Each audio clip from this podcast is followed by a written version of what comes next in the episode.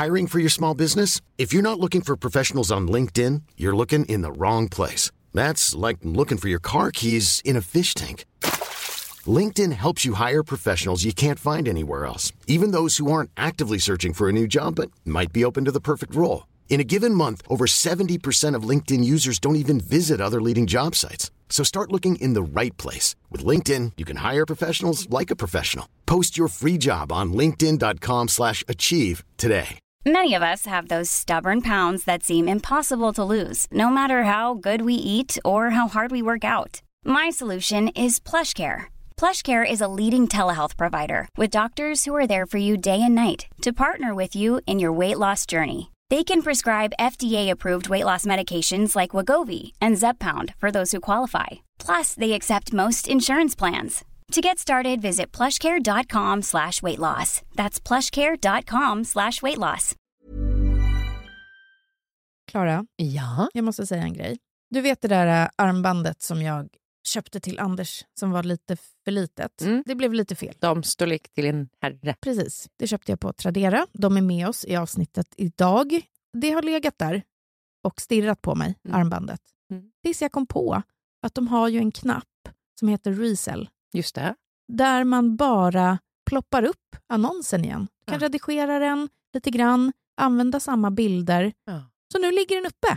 Det är otroligt. Det är otroligt! Jag har också sålt sjukt mycket kläder Mm. och fick riktigt mycket bud på typ så här en rodebjer kaftan Ah. som bara liksom drrt. Vänta nu, jag gav bort en sån till en kompis. Du skämtar? Nej, alltså den var uppe över 2000 spänn. Åh jävlar. Hör du det här Malin? Verkligen. Det är så roligt att och, eh, sälja på Tradera. Ja, för det är så vet. enkelt. Jag har ju samlat ihop ett gäng grejer nu så jag kan dundra upp ett gäng annonser. Jag tänker att de här pengarna ska gå dedikerat till min semester. Inte till barnen, Nej, inte till Anders, nej, till mig. bara dig. Jag kanske vill gå Mm. ut med dig en kväll under semestern. Du Mm. vet, vi lämnar familjerna hemma. Gud vad skönt. Ja, exakt. Alltså försemestern börjar Ja. väl nu. Vi går och liksom köper en dyr flaska champagne eller vi åker Ja, till en annan härligt. stad. Alltså, det här är det perfekta sättet att spara ihop till en liten extra semesterkassa. Mm. Gör det. Alltså sälj på Tradera. Det är också väldigt, väldigt, väldigt enkelt. Mm. Alltså det säljs snabbt. Puff! Det går så fort. Man tar den där QR-koden, visar när man lämnar in prylen eller plagget hos sitt postombud och sen så fixar de resten. Det är så smidigt. Alltså Tradera är som en bästis. När man vill få saker och ting sålda. Ja. Jag säga en viktig grej till. Okej. Jag har sagt det många gånger nu, men det är så lätt. Och det är liksom nyckeln för mig att det funkar. Ja. Så fort det blir krångel, då känner jag bara så här, "Nej, skiter i det. då orkar man inte. Nej, orkar inte. Och det är också jättebra cirkulärt. Det är Precis. roligt att handla på Tradera. Släng upp nu, så kanske ni kan få typ en extra liten skjuts i semesterkassan. Ladda ner Tradera-appen och börja sälja. Ja, nu ska jag göra det. Ut, ut med det. Tack Tradera. Vi fortsätter vårt samarbete med Bosch serie 6. Och nu du, nu har jag hunnit använda köksmaskinen. Mm. Så nu kan jag prata lite mer fritt om de här fördelarna som den är verkligen har. Ja. När man bakar, jag tänker att jag ska snabbt dela ett recept på en pizzadeg om en Mm. liten stund. När man bakar, då håller man inte på med decilitermått och milliliter och hej och hå. Man väger. Det är nyckeln har jag förstått nu när jag har börjat baka bröd också. Bosch har ju självklart en inbyggd våg. Ja. Och jag gjorde pizza med ett av de här sensorprogrammen som Bosch har. Mm. Den har någon unik 3D-rörelse hoho, som gör att typ degkroken blandar allt. Alltså inget fastnar i botten. Nej. Sen sköter den sig själv. Alltså du kan ta en kaffe, ring ett samtal, bättre på läppstiftet. För den säger till när den är klar. För jag är också en sån som väldigt lätt glömmer. Mm. Börjar med någonting och sen går man iväg och så kommer man på någonting annat man ska göra. Och i bakning så är det så jävla viktigt att man gör som man ska. Bosch kommer ropa på dig. Nu har jag börjat ta mig an focaccia för att min dröm är att kunna göra såna här Mm. riktiga italienska mackor hemma. Ja. Jag kör Matgeeks eh, focaccia-recept. Mhm. Skitbra. Så ni kommer få se det nu på min Instagram när jag gör mina Italian sandwiches. Gud vad härligt. Ja. Jag bara snabbt delar det här receptet. 310 gram vatten, 6 gram torrjäst, 550 gram typo 00-mjöl Mm. och 15 gram salt. Mm. Kör ihop vattnet och jästen först. Sen adderar man mjölet och saltet och så knådar Bosch serie 6-degen, elastisk och fin. Du kan googla Frida Lund pizzadeg. Ja, då kommer det upp. Det är jävligt gott. Och Bosch, det gör det enklare. Stort tack till Bosch. Varför ska jag ens finnas i köket längre? Du kan bara avgå. Ja. Jag blir sugen på att testa att göra pastadeg också, för jag hatar knåda. Oh, vad intressant. Ja, Det får du testa till nästa gång. det måste jag göra. Det här är Tabberaset, en podd med mig, Frida Lund, och med Klara Doktorov. Plötsligt står döden framför dörren samtidigt som livet är så påtagligt. Om att ringa 112, om kärleken i Montenegro och att bli äcklad av någon. Jag tänkte också prata om narrativen som uppenbarligen skapats av Love is blind-produktionen och hur det är att bli gaslightad dagligen av sin sexåring. Välkomna!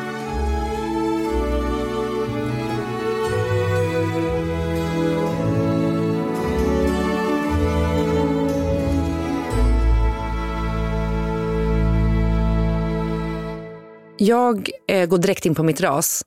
Eh, för att det här är någonting som jag just nu jobbar väldigt mycket med hemma och blir tokig på. Mhm. Jag känner att jag blir gaslightad av min sexåring varje dag. Vadå, berätta. Ja, men på en nivå. Jag tror att det här är ganska vanligt för sexåringar generellt. Men de är så fruktansvärt kränkta. Ja. Och när de har fått för sig någonting, typ eh, häromdagen så fick han ju för sig att han hittar Sam Erik Augustin som förnamn. Mm. Och jag sa nej, du hittar Sam som förnamn, Erik Augustin som mellannamn. Mm. Och han blir rasande och säger att jag har fel. Ja. Men sen varje dag så är det också något litet element av, vi sitter på vägen hem i torsdags eh, i bilen och jag frågar, men Sam vad är du sugen på att käka till middag? Och han säger tacos. Mm. Och då är ju Poppe sjuk hemma så att jag kan ju inte åka och handla och för Kjell ska jag iväg på någonting. Så jag säger, nej men tacos funkar inte men vi kan äta det imorgon. Och han svarar, nej imorgon går det inte. Nej, okej. Och jag, ja, jag bara, jaha, okej, så frågar jag, men varför går inte det då? Han bara, nej det har jag aldrig sagt. Ja. Nu har jag ju börjat utmana det. Mm. Och så säger jag, men det var ju precis det du sa. Du sa att det går inte imorgon. Mm. Nej, det har jag aldrig sagt, säger han. Aldrig sagt. Nej. Du hittar på. Ja. Jag bara, va? Eller så hörde du fel. Men så, och det där, varje dag, någonting litet sånt där. Mm. Där man bara känner så här, vad är det som pågår? Ja, men de är ju små psykpatienter på ett sätt. Är de inte det? Jo, alltså, jag, jag hade ju en fruktansvärd eh, upptäckt att Florens förskola var stängd här för några dagar sedan. Och eh, gör det bästa av situationen eftersom jag är årets mamma. Mhm. Eh, så jag tar med Ja, honom... det återstår att se. Verkligen. Ta med honom till stan. Vi går först och käkar frukost. Jag betalar liksom 180 spänn för en jävla fralla och festis. Och det förstår de inte ens. Nej, det förstår de verkligen inte. Han käkade upp halva och sen så vill han inte ha mer. Sen tar jag honom till scenkonstmuseet. Ja, det, blir, ja, okej. ja, men det är ändå grovt. Det är eh, väldigt mycket hipster i liksom, en härlig förort till Stockholm. Ja, Mm, vad bor du i nu igen? exakt, där alla Bagarmossen. tror. Precis, 100 procent. Och då är vi där en kort stund för att jag tror att vi båda liksom tröttnar. Det var kanske inte det roligaste museet, men man kan ändå vara tacksam. Really? Nej, men, han bryter ihop Jaha. och lackar ur på mig, alltså hans mamma. Of the year. för att museet var för litet. Nej. Jo. men vadå för litet? Men det var inte tillräckligt stort. Det var för litet. Jag står också sen i en jävla fittkö för kaféet som vetter liksom in mot det här kaféet som har en kö som är liksom 300 meter lång. Köper eh, bröd, bulle och macka för liksom 430 kronor till. Ja. Kommer hem, inser att de har tappat bort och lägga ner hans bulle. Nej. Alltså, Aj, det är katastrof. Nej, men då är det ju som att jag lever med en man som kommer puckla på mig. För min skräck Ja. att behöva berätta det här för honom när han är på så pissigt humör är ju enorm. ja. Men han tog det faktiskt mycket, alltså han, han bara, jaha okej, typ, kan jag få en glass istället? Jag bara, absolut. Man är ju lite strykrädd när det kommer till det där för att man vet inte åt vilket håll det kommer gå riktigt. Exakt. Och oftast de tillfällena som man tänker att nu kommer skiten träffa fläkten, Mm. nu kommer det bli kaos, Mm. så blir det inte det. Nej. Typ som de där få tillfällena som jag kan avvärja poppis liksom, två års utbrott. Mm. Så man bara, det känns som att man i princip har blivit miljonär. Ja. De tillfällena. Ja. Åh herregud. Men eh, jag var tvungen att bara googla på scenkonstmuseum nu. Vad är det man får där? Jaha, okej så det är typ som att man går in i en gammal radiostudio? Eller vad? Jag fattar ingenting. Nej, men jag fattar inte heller. Och det var Nej, någon märkligt. utställning som barn absolut inte fick gå in på. Men den snackade han sig in på så vi fick en privat visning Va- av va? kuratorn. Ja, det var faktiskt Men otroligt. vad, varför fick inte barn vara där? Var det liksom... Man fick absolut inte röra. Det var liksom Ah, nej, noll rör. Alltså det var inte läskigt i alla fall. Nej. Läskig scenkonst. Jag måste bara säga på tal om Stora museum, om det är så att han vill ha ett riktigt stort museum, Mm. då finns det bara ett. Jaha. Vasa. Ja. Alltså det är gigantiskt. ja, vi måste dit. Han kommer inte bli besviken. Vi, vi ska absolut gå dit. Jag hoppar in i mitt ras. Ja, nu blir det väl mörkt och gråtpodden här igen. Men jag har haft en jävla skitvecka. Eller jag, jag vet inte. Men jag har väl varit inkluderad i den här jävla skitveckan i alla fall. Och jag hade en känsla på morgonen innan vi skulle åka. Alltså du vet en sån här molande ångest om att något är fel. Mm. Jag hade ingen större lust att lämna barnen. Jag kände att jag saknade dem redan innan vi skulle dra.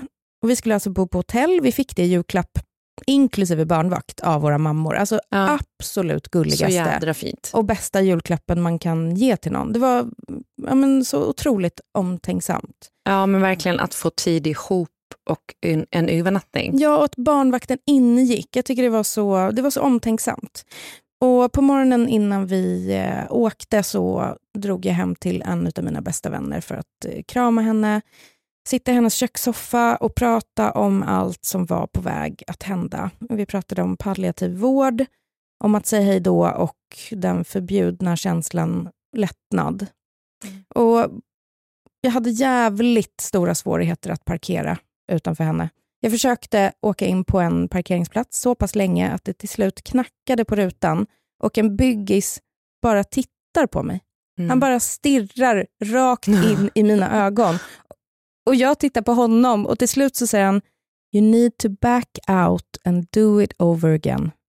Jag gav självklart upp och snurrade runt tills jag hittade en parkering jag bara kunde köra rakt in i. För jag gör ofta så. Alltså lika ofta ger jag upp och åker hem som att jag faktiskt parkerar.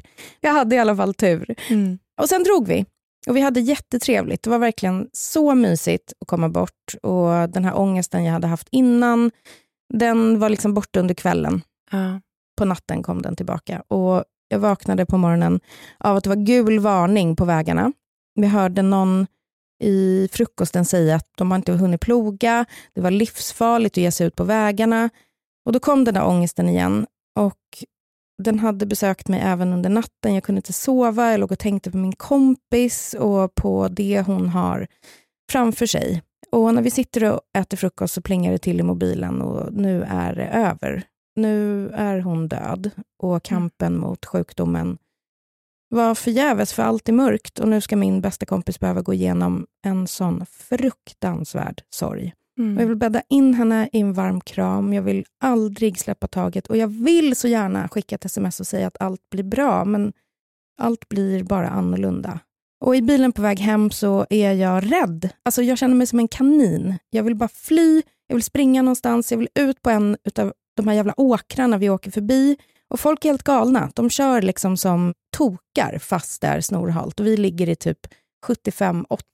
Förlåt, jag gråter. Ehm, och en vit bil kör om oss och jag registrerar det, för jag registrerar allt som händer, trots att jag sitter på passagerarsidan. Jag bromsar, jag svänger och någon minut senare, eller två, så ser jag den där vita bilen stå mellan två körfält. Sladden syns jättetydligt på vägen. Den måste ha liksom svängt ut i filen för en omkörning men sladdat och inte fått ordning på styrningen. Mm. Det går så jävla fort. Vi passerar den jättesnabbt, men jag hinner se att en människa är där inne. Och det är en människa som ligger med huvudet över ratten alldeles, alldeles still. Och jag skriker till Anders att stanna bilen medan jag slår numret till 112, men det går ju liksom inte att stanna på motorvägen när det är tung trafik. Nej.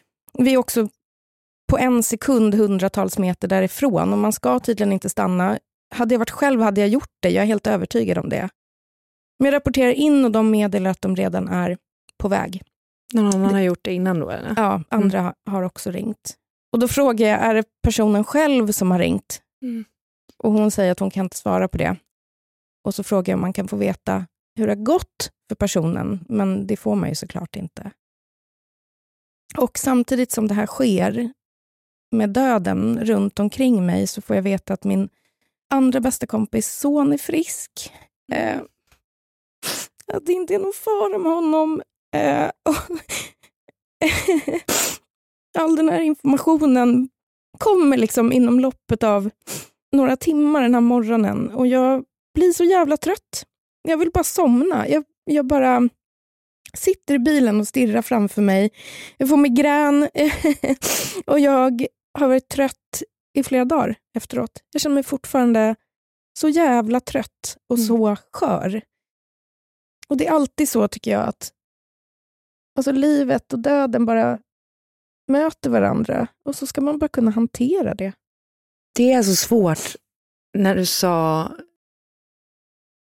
den förbjudna känslan av lättnad. Mm. Så var det som att det gick liksom en ilning genom hela min kropp. Mm. För att det är ofta också så tveegget, ja. såklart. Men också för att innan så är det ett limbo och sen är det inte det. Mm. Och då är, när det är någonting som är helt omöjligt att förändra, mm. man är maktlös inför det, mm.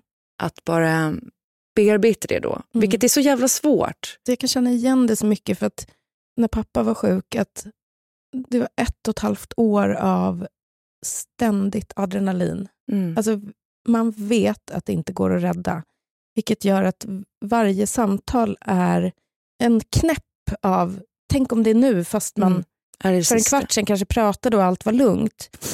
Och i slutet då, när man bara känner, jag orkar inte mer. Nej. Kan han inte bara dö då? För fan vad skönt. Mm. Och den känslan är så, alltså jag vill inte att min förälder ska dö, men jag vill bara att den ska få dö nu. Det är en sån förbjuden och fruktansvärd tanke. Och jag tror att nästan alla som har varit med om något sånt kan känna likadant. Mm. Jag vill verkligen inte att min pappa skulle dö, men det var så jobbigt att han var så sjuk. Det blev ju en lättnad. Sen kom ju sorgen och den är ju vad den är. Men jag tänker att man måste våga prata om det också. Jag är väldigt glad att vi sågs dagen innan och kunde göra det. Mm. Ja. ja, så är det med det. Ja.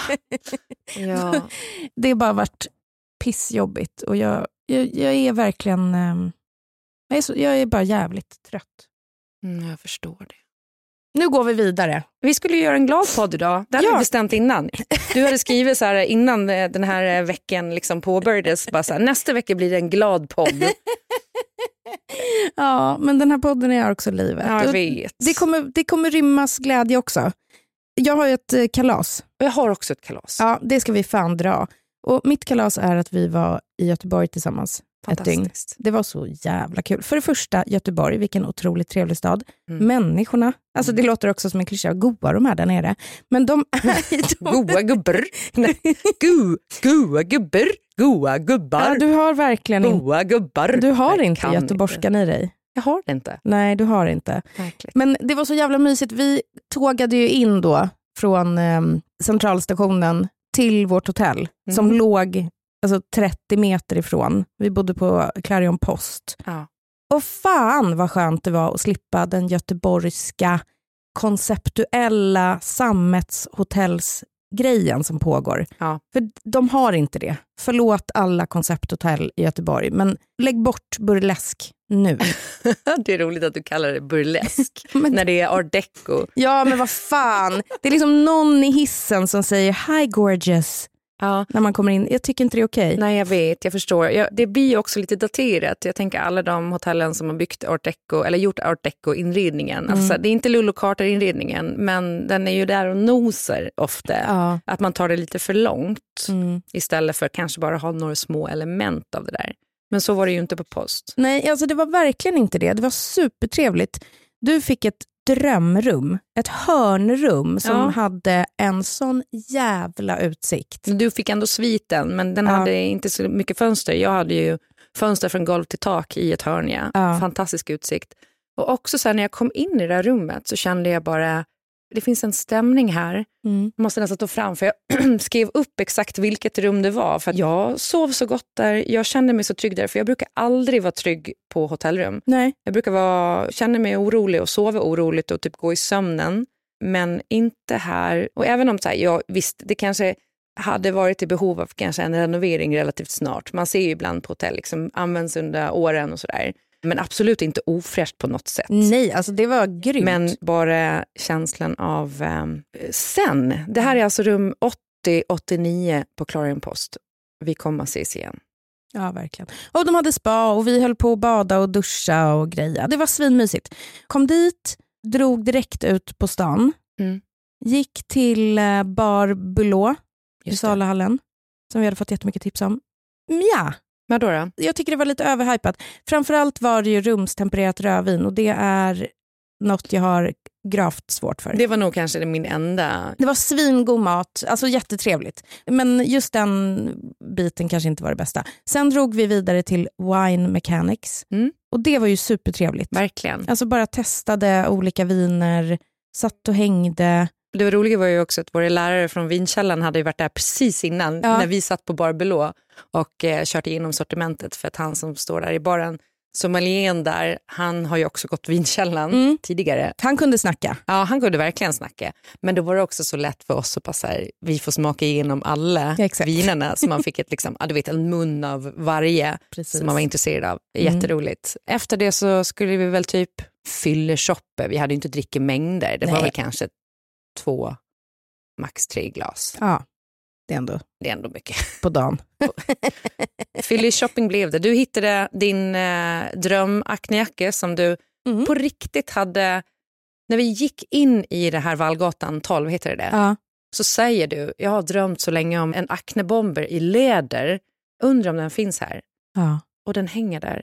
En enda kvar i din storlek Mm. på, vad var det? 40 procent. It's a sign from the universe. Ja, jag slog till och den kommer jag ha för alltid. Jag tyckte bara så jävla mysigt att ha ett dygn och sen på kvällen efter vi hade liksom gjort oss i ordning tillsammans, vilket är det mysigaste som finns, så Mm. drog vi till eh, Bar La Lune som är en otroligt mysig bar, käkade, drack lite liksom snacks, drack otroligt vin och sen hade vi middag på champagnebaren och det var Mm. otroligt. Och där måste jag säga att jag har ju alltid haft problem med service, alltså servitris och servitörer som sätter sig ner vid bordet och pratar med en. Men han gjorde det på ett sätt som han kom undan med. Undrar om det är för att vi var i Göteborg? Inte på det här eh, vända stolen bak och fram, kepsen på sned, Nej. tjena brudar, utan mer så här, han ville ju prata rätt länge med oss och då kan jag tänka mig att han kände av där stämningen att om han ska stå och berätta, och vi ställer ju jättemycket frågor om allt möjligt, Ja. om man ska stå där, att det blir så här lite otrevligt om han är liksom ett huvud Mm. över oss och vi ska stå- sitta och titta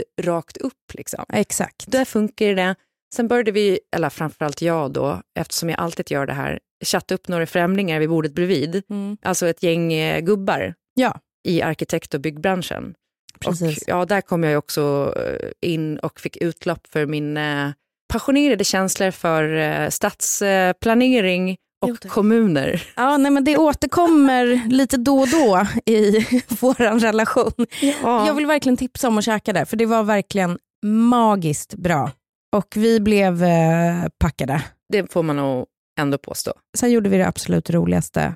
Vi hyrde ett karaokerum Mm. för två också. Det är det här som är så underbart. Man behöver liksom inte mer än sin kompis. Nej. Och på Melody Club, som det heter, så kan man liksom...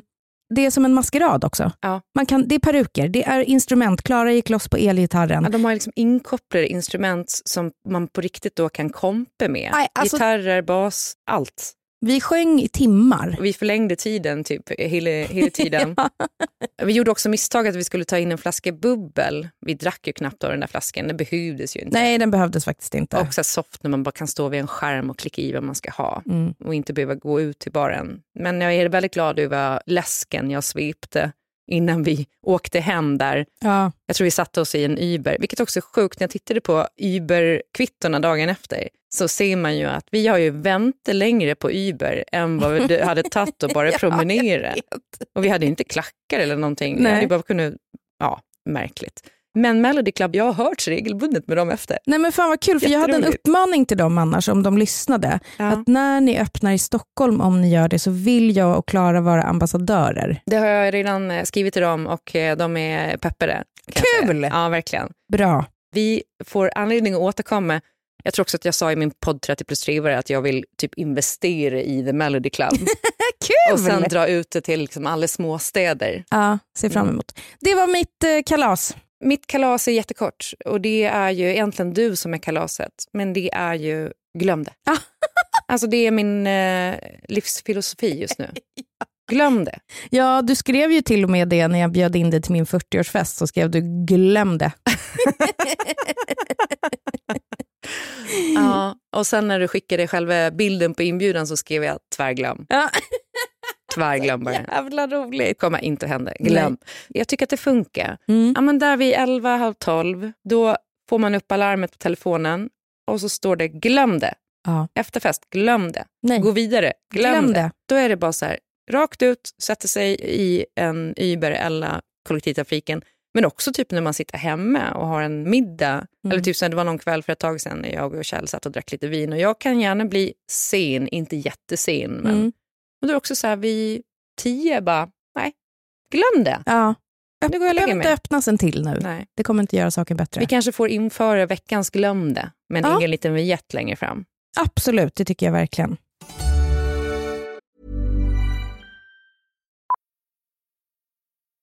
Millions of people have lost weight with personalized plans from Noom. Like Evan, who can't stand salads and still lost 50 pounds. Salads generally for most people are the easy button, right? For me, that wasn't an option. I never really was a salad guy. That's just not who I am. But Noom worked for me. Get your personalized plan today at Noom.com. Real Noom user compensated to provide their story. In four weeks, the typical Noom user can expect to lose one to two pounds per week. Individual results may vary. Many of us have those stubborn pounds that seem impossible to lose, no matter how good we eat or how hard we work out. My solution is PlushCare. PlushCare is a leading telehealth provider with doctors who are there for you day and night to partner with you in your weight loss journey. They can prescribe FDA-approved weight loss medications like Wagovi and Zepbound for those who qualify. Plus, they accept most insurance plans. To get started, visit plushcare.com slash weight loss. That's plushcare.com slash weight loss. Vi hoppar in i ett samarbete tillsammans med Lexus som nu lanserar sin minsta SUV. Ja. Det är lite roligt med den för den säljs i fyra olika atmosfärer för att passa olika personligheter. Väldigt roligt. Ja men eller hur. Och bilen heter Lexus LBX och jag vill också säga och vara väldigt tydlig med att även om den är liten så har den ju det japanska arvet, hantverket och alla exklusiva detaljer som alla Lexus-bilar har såklart. Ja. Det roliga med Lexus är att det du har i din bil säger mycket om vem du är som person och de vill utforska det ja. och göra What's in my car edition, alltså den här gamla goda What's in my bag. Ja. Och vi ska tillsammans med Dumma människopodden utforska det här. Alltså vi ska visa och snacka om vad vi har i våra bilar och så ska dumma människor analysera det. Det är ju skitkul. Ja. Och pinsamt, eller? Kanske lite pinsamt. Ja, för jag tänker liksom, är det jag? Alltså det jag har i bilen, är det jag? För det är nog inte så bra. jag kan liksom känna lite samma sak men jag tror också att folk kommer att bli chockade över vad jag har i min bil sett till hur jag kanske framställa mig i övrigt som människa. Mm. Så det är spännande faktiskt. Innan vi kommer in på vad vi har i våra bilar så måste vi prata om att då egelhybriden Lexus LBX har olika atmosfärer så att man kan liksom beställa beroende på sin personlighet. Och de atmosfärerna som finns att välja mellan är elegant, relax, emotion och cool. Vilken tänker du spontant passar dig bäst? Jag vill vara en cool, ja. men jag tror att om jag ska köra bil så bör jag vara en relax. ja. Jag är beredd att hålla med med tanke på att jag har sett och hört din road rage. Exakt. Jag tänker ju också typ att jag borde vara en emotion, mm. men jag dras till elegant. Den kan du sitta med din Chanel-klänning i. Återhållsamt, sofistikerat, mycket stil. Jag vill nog vara mer elegant faktiskt. Men du, berätta nu. Vad har du i din bil? Jag är så nyfiken. Och det är kanske därför också jag vill ha elegant. För att mitt liv i övrigt i bilen är väldigt icke-elegant. Mhm. För jag har alltid eh, våtservetter, jag har solglasögon och då är det inte snygga solglasögon utan det är ju bilsolglasögon, sån där som en, ens pappa hade på 80-talet från typ Ja. macken som man bara köper för 99 kronor och ser ut som skit. Men de funkar och de får inte vara för mörka heller för du ska kunna klara och köra liksom in och ur tunnlar utan att behöva ta av dem. Just det. Och sen har jag alltid minst tre sån här eh, återanvändningsbara plastkassar som man handlar med. För att nu är ju plastpåsar så sanslöst dyrt.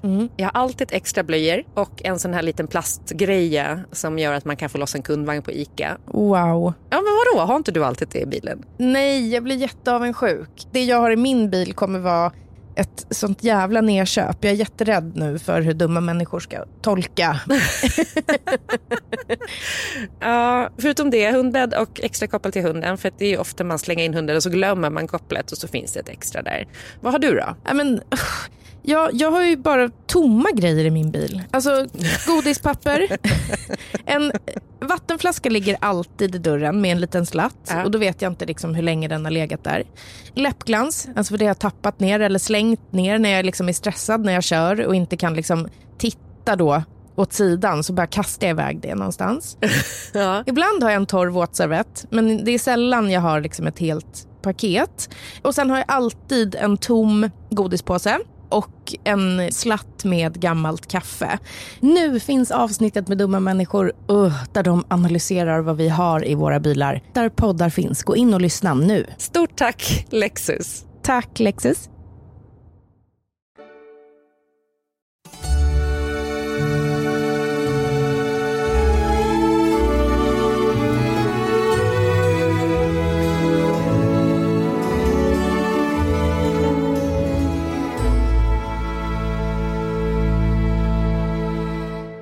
Det har ju eh, varit giftermål i Love is blind och när den här podden kommer ut så har det också varit reunion och det vet vi inte nu. Men vi har dragit på inspelningen för att vi har velat prata om det här när paren har gift sig eller inte. Det jag bara kan säga spontant som jag har- sett var folk bor och sådär. Mm. Nu har ju de kanske lite för sent fattat att de måste ha skyddad folkbokföringsadress. Ja. Och det ha- hade de inte fattat i början.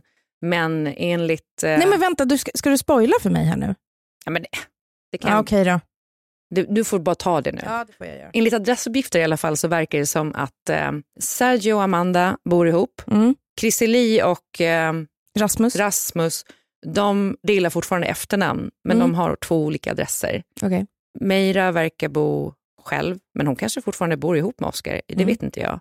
Det är väl de då. Jag ehm, har ju kollat på det här med stor behållning. Alltså jag älskar Love is blind. Jag är så glad att det har kommit till Sverige. Och jag tänker att jättemånga kommer prata om det här Ja. i veckan.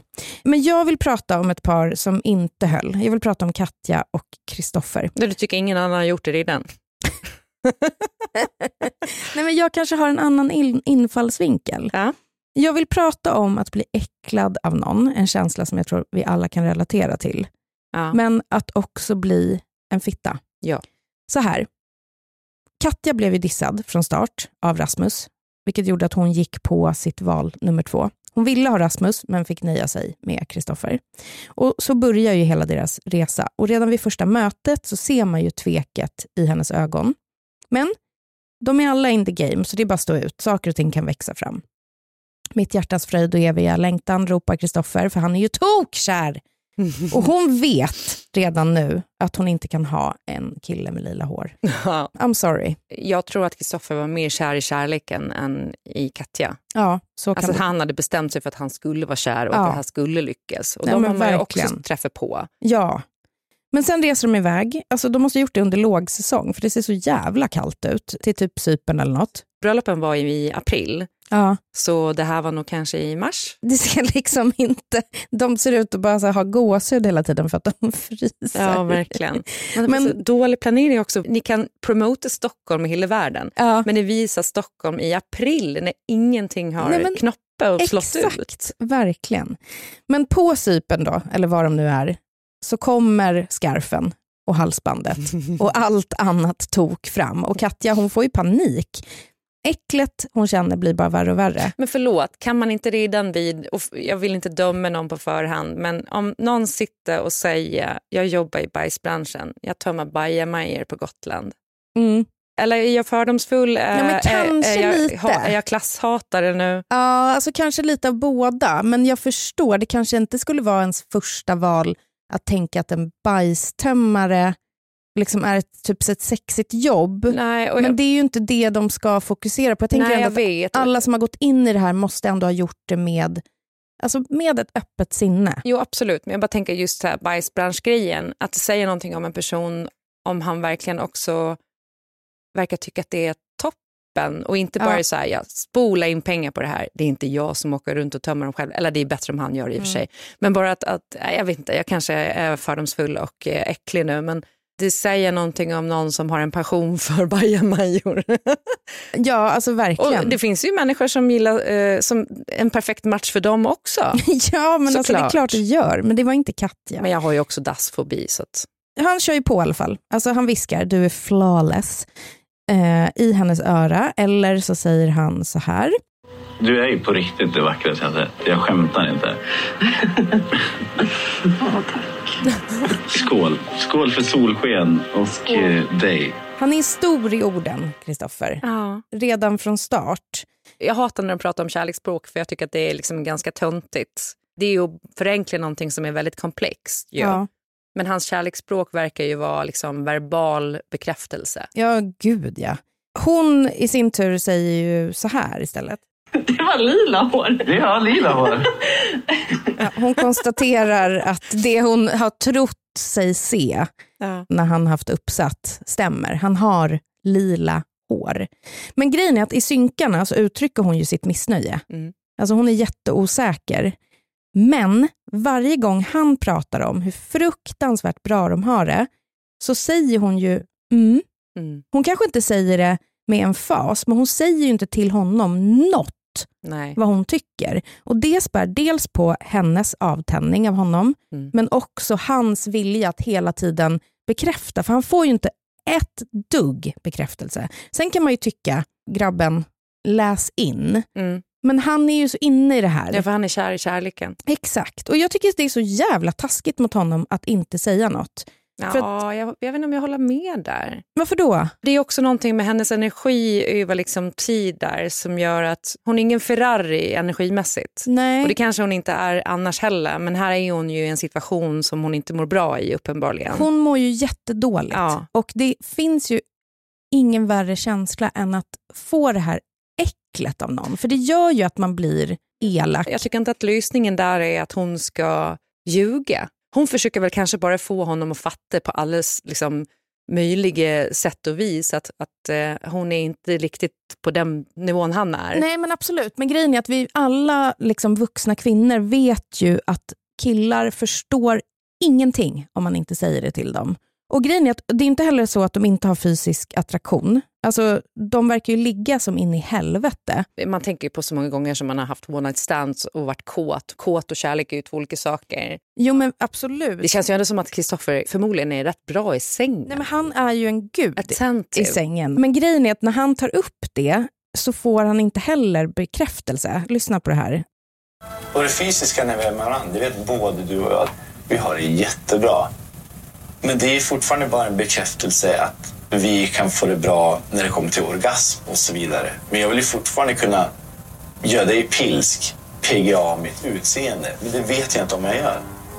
Men med tanke på, och nu är jag jätteärlig, med tanke på liksom hur många gånger vi har haft sex och hur många gånger jag har kommit till dig, så handlar det inte om din kropp. Så handlar det inte om din kropp, Nej. säger hon då. Och han vill bara ha en bekräftelse på, är jag snygg i fejset? Och hon Mm. kan inte ge honom det. Och grejen är att jag tycker också hon blir liksom defensiv när han säger att de andra paren är annorlunda. Och liksom ifrågasätter det. Ja. Men de är ju det. ja, det är de ju. De ger ju varandra bekräftelse båda två. Hon har ju aldrig gett honom något. Och grejen är att jag fattar. Mm. Alltså jag fattar allt. Jag fattar att mjukiskjol på en kille är avtändande. jag Ja. köper det. Det är inte ja. okej. Nej. Men man måste ju säga något innan man börjar hata personen. För det är ju det man till slut gör. Nej, men jag håller inte med om äh, att så här, han vill höra att han är snygg i facet. Eller ja, det kanske han vill. Han är ju inte ful på något sätt. Nej. Men jag tror att det är liksom personligheten och liksom hur han utsmyckar sig själv som blir hennes turn-off. Mm. Att han är för på, att han har, ja, men bara detaljerna är liksom stilmässigt och sådär, att man fattar att de inte är kompatibla. Men jag tyckte ändå att det där var ganska bra svar av henne, generellt. Jo, alltså men- vad ska hon säga? Jag tycker att det är skitsnyggt med lila hår och mjukiskjol. Nej, absolut inte. Men hon, jag tycker ju att hon hade kunnat vara mer ärlig med sin osäkerhet gentemot honom. Även om hon inte hejar och klappar händerna när han bedyrar deras kärlek, så har ju han uppenbarligen inte fattat. Och det är absolut on him också, för att herregud, alltså läs in situationen. Men om hela liksom, experimentet går ut på att vara ärlig med varandra från Mm. början, så tycker jag att hon också hade kunnat vara det, för jag tror att det hade inte blivit lika liksom, grovt då. Ja, men att du säger så här, vet du vad, jag är kåt på dig och jag tycker Mm. att det är toppen att ligga med dig, Ja. men eh, jag är inte kär i dig. Ja, eller så här, jag har inte de här känslorna. Det blir lite mycket för mig när du hela tiden säger så här, Mm. jag måste få landa, jag, jag behöver tid. Jag vet, men det hade hon ju aldrig gjort. Nej. För att eh, han är och förblir ju en kille som hon absolut skulle kunna ha ett KK-förhållande med för att sexet är bra. Ja. Men som liksom inte checkar de andra boxarna. Jag tycker i alla fall att hon hade kunnat vara mer ärlig. För till slut så börjar man ju hata personen och det har jag varit med om. Ja, jag med. 2009 så åkte jag och min mamma till Montenegro. Det är så jävla vackert där. Jag är 24 och på hotellet ser jag den vackraste mannen jag sett. Alltså han är så snygg, Klara. Mm. Han är lång, han är mörk, han har gröna ögon. Han heter Kosta Panov. Kosta Panov. Ja. Och inte då. Är han, eh, vad säger man där, Monte, Monte, Montenegrian? Nej, han är från Makedonien. Nej, okej. Jag vet inte då att jag ska vara förlovad med honom om fem veckor och hata honom om sju. Åh herregud. Så här då. Åh herre jävla gud. Okej, så 2009, hur gammal är du då? 24 år. 24 år. Ja.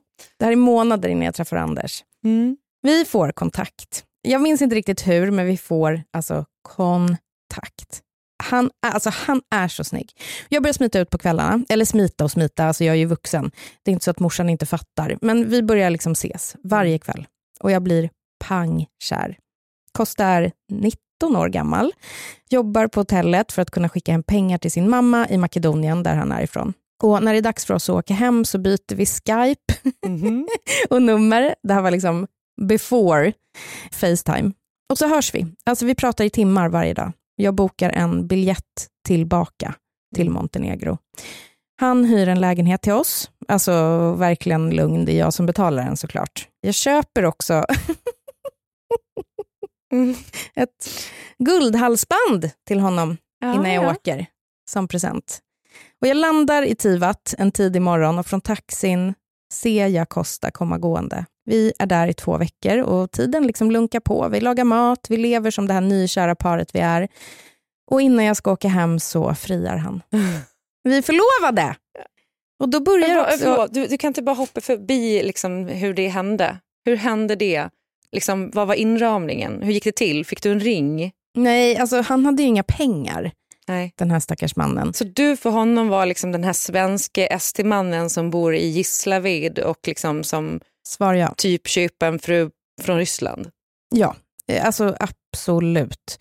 Men han friar liksom när vi ligger i sängen och bara, jag vill leva resten av mitt liv med dig. Och jag, jag med Kosta. På lite så här knackig engelska då eller? Eller pratade han fläckfritt? Nej, men ingen av oss är väl liksom fläckfri. Men det var inte så att vi stakade oss fram. Nej. Vi kunde ändå liksom konversera. Med inre kroppar? Hur Verkligen. många gånger kom du för honom? Ja, exakt. Då börjar ju också planerna på hur vi ska göra för att han ska flytta till Sverige. Alltså jag kontaktar Migrationsverket, vi bokar tid på svenska ambassaden i Skopje som är huvudstaden i Makedonien. Vi vinkar hej då och jag rör mig hemåt till sommaren i Sverige. Alltså han är ju verkligen bara där i det läget tänker jag och det kanske också låter fördomsfullt men han är ju bara så här, liksom check, högste vinsten, Ja. Jackpot. Absolut, men ehm, Jag säger inte att hans känsla för dig inte var äkta. jag tror ändå de var äkta för det, jag kommer dit. Mm. Men det slår mig i alla fall som en jävla käftsmäll någon vecka efter att jag har kommit hem. Alltså, ew! Ska jag vara ihop med en kille som postar videos, Lady in Red, på min wall på Facebook? jag blir så panikslaget avtänd, precis som Katja. Och till en början så undviker jag att säga något till honom. Men eftersom jag är en grown ass woman så tar jag tjuren vid hornen och gör vad alla skulle ha gjort. Det här är också en uppmaning till dig Katja nästa gång.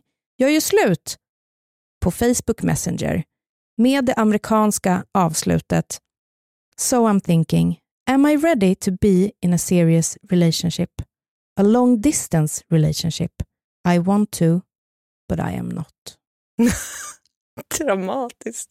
Ja. Du är så lillgammal också. Men amerikaner ställer ju alltid frågor och svarar på dem själva. Verkligen, det har jag inte ens tänkt Det är på. det enda de gör. Do I like to be in a... Bla, bla, bla, bla, bla. Ja, eller är det en Sex and the City? Ja, både och, verkligen. På tal om då att liksom, han känner att jag är hans sugarmamma eller inte. Alltså, han släpper ju inte taget om mig på väldigt länge. Nej. Han blir också elak. Han har panik under ganska lång tid och jag har alla de här meddelandena kvar och brukar gå in och garva åt dem ibland. Ja, men elak typ som lite man skymtade i Kristoffer där när han liksom blev lämnad. Att Mm. det, det går väldigt snabbt från liksom full kärlek till Ja. alltså gliringar och Mm. Ja. Ja. men så, hur kunde du göra så här mot mig? Och sen typ, eh, nej, men det var säkert inget bra. Alltså du vet. det där har man ju varit med om. Alltså, jag, har- jag har varit med om det flera gånger Mm. med de killarna som man har liksom från början kanske inte sagt att ja, men jag är redo för ett förhållande eller jag vill mer med dig. Men så här, när man börjar dra sig tillbaka Mm. så blir de Mm. fruktansvärt arga och besvikna och Ja. otrevliga och obehagliga. Mm. Så jävla läskig grej ju. Ja, verkligen. Jag ser eh, aldrig det hos kvinnor i stort sett, men det är kanske för att man inte får dela det. med varandra. Nej, men så kan det verkligen vara. Det roligaste meddelandet han skrev till mig i alla fall var, för att han kunde absolut prata engelska, men stava var lite svårare. Han skulle skriva I wish you were here, men han skrev I wish you whore. here. You whore here. Jag brukar titta på det ibland, det är ganska roligt. Det är jätteroligt. Ja, fy fan. Jag hade faktiskt en liknande upplevelse när jag var, bodde i Australien och så träffade jag en göteborgare. För jag hade lång tid efter, på tal om att bli äcklig och sådär, svårt för dialekten göteborgska Mm. på grund av honom. Vi blev störtkära eh, och han skulle åka tillbaka till Sverige och sen bestämde vi oss då via Skype Mm. såklart att han eh, skulle säga upp sig från sitt jobb och flytta till Gotland. Och då alltså har vi känt varandra i kanske tio, alltså vi har träffats i liksom tio dagar, två veckor kanske när han var i Australien och hälsade på en kompis. Och vi tar det så långt liksom. Mm. Och att jag där tänker att det är en bra idé. Så han kommer till Gotland, har sagt upp sig från sitt jobb och inom två veckor så känner jag bara, alltså jag, äh, fy fan vad jag känner äckel Mm. och börjar liksom se alla grejerna som jag tycker är så jävla konstiga som jag borde ha fattat innan eller Ja. borde ha liksom, som inte slog mig då för att man bara vill springa för att man tycker att det är spännande och Mm. det finns någon slags så här livsbejakande i det. Mm. Jag tar med honom till min familj på landet och hela min släkt är där. Det är någon släktträff av något slag. Jag känner direkt när han börjar prata med mina föräldrar att så här, vad fan gör han här? Jag vill inte att han ska prata med dem. Nej. Jag vill inte se honom med min familj. Han var skitgullig, alla älskade honom. Och jag bara så här, bort. Mm. Det känns nästan som att han besudlar och våldför sig på min familj. Ja, han står precis. där och inte passar in för att jag inte känner det jag ska känna. Mm. Och jag måste till slut då, när han har bott hos mig i två veckor, eller det kanske var fler, på Gotland, så säger jag att det här funkar inte, jag behöver lite space. Så han får flytta in hos mina kompisar. och han försöker verkligen med allt, du vet. Och han var också så jättevältränad, svettades som Nej, men det var som att man hade tagit ett bad varje gång man hade sex för att han svettades så mycket för att han var, han var så Mm. vältränad. Ja. Jag kommer ihåg att han gick in och köpte en t-shirt från så här Mooley, eh, väggen bredvid, för jag jobbade i en klädaffär. Och komma in med den och skitnöjd över den här t-shirten. Och den är ju så här urringad ner till nästan Nej. naveln. Nej. Nej. Det var också en av dem där det började liksom gå eh, söder, där jag bara så här, gå in och byt den där direkt. Ja. Den där kan du inte ha på dig, det går inte. Nej. Bort liksom. Mm. Men sen då eh, åker han tillbaka och då får söka jobb igen hem i Gbg. och hör av sig liksom och vill och komma tillbaka till Gotland en gång till för att verkligen ge det ett försök. Och då tar jag ju bara knullet och springer. Liksom. Ja. Vi ligga och sen blir jag ihop med min förre kille igen. Men det som hände efter det är jag så fruktansvärt eh, skamsen över. För att jag blev elak mot honom och det var jag som hade dumpat honom. Men jag fortsatte att vara elak när han hörde av sig. Mm. Men det är ju någonting som händer där. Och, alltså, Katja hamnade ju aldrig där. Hon Nej. var ju bara tyst. Mm. På ett sätt hade det kanske varit bättre om hon var lite taskig Mm. så att han skulle fatta.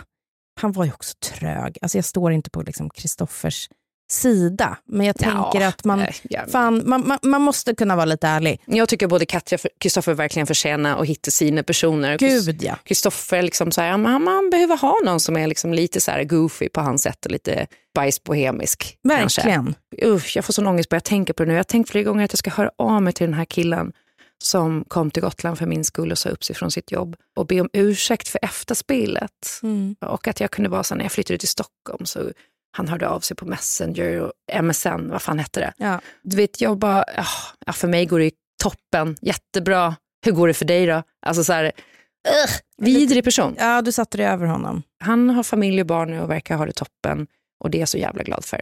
Men du, jag tänkte bara innan vi avrundar då, ett par spaningar från bröllopsavsnittet. Ja. Jag kan dra dem lite snabbt.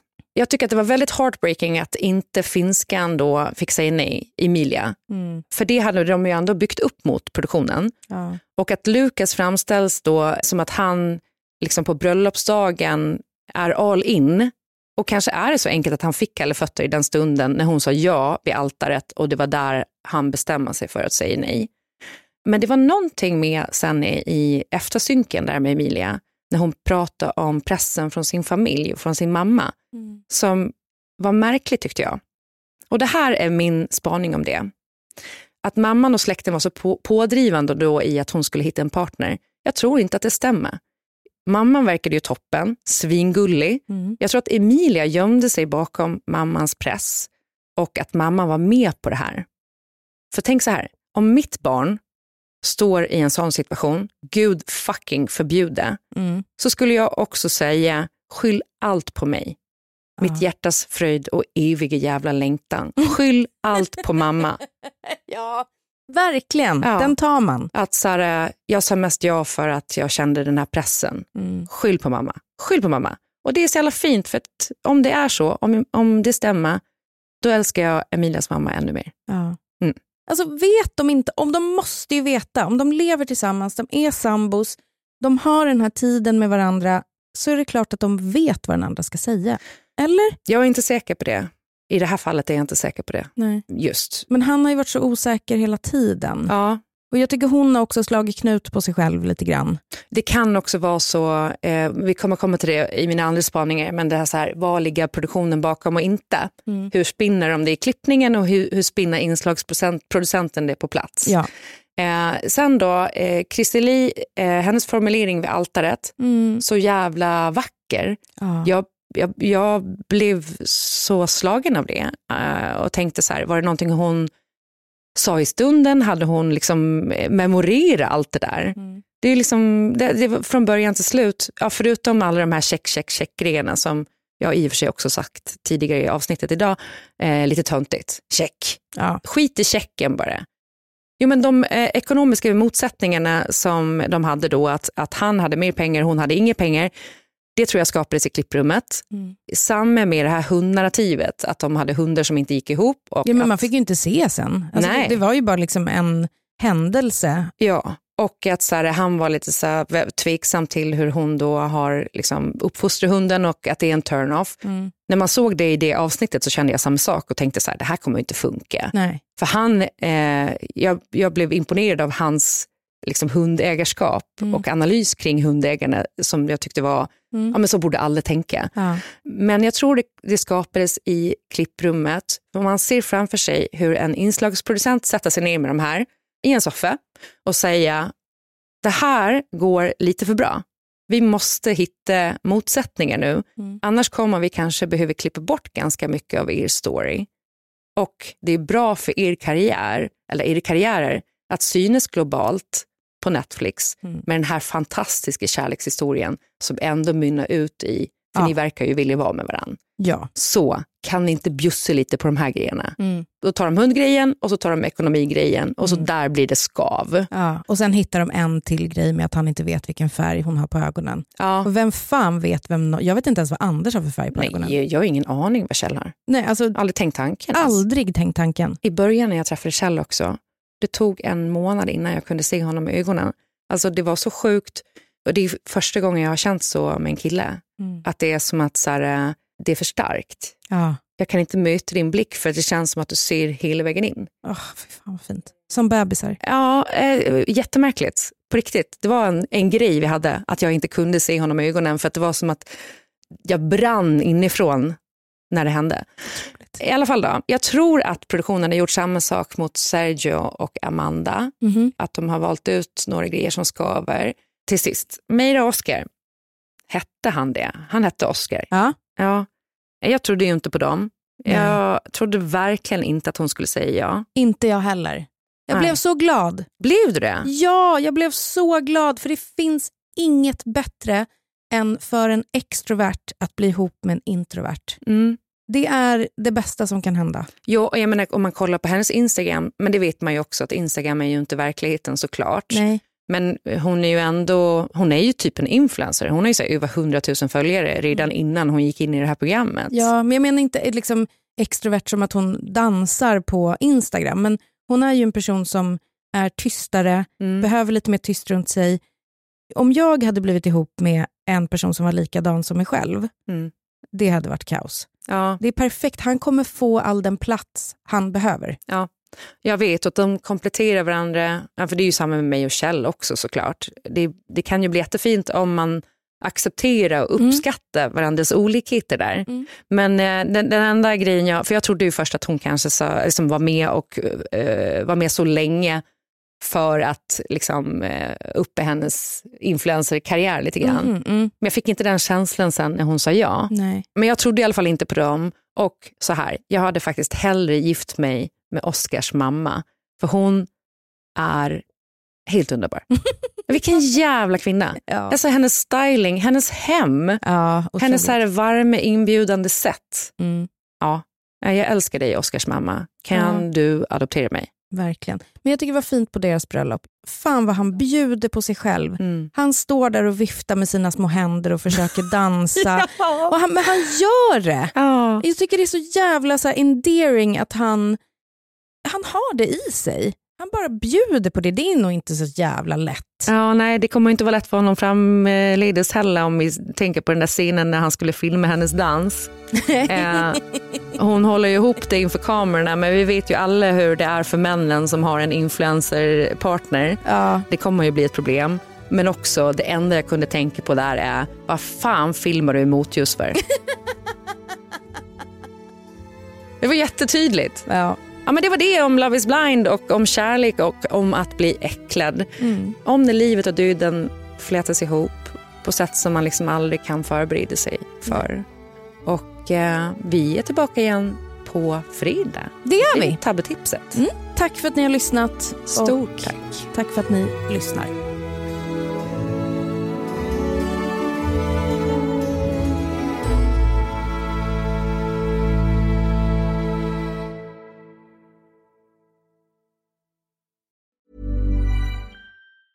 Planning for your next trip?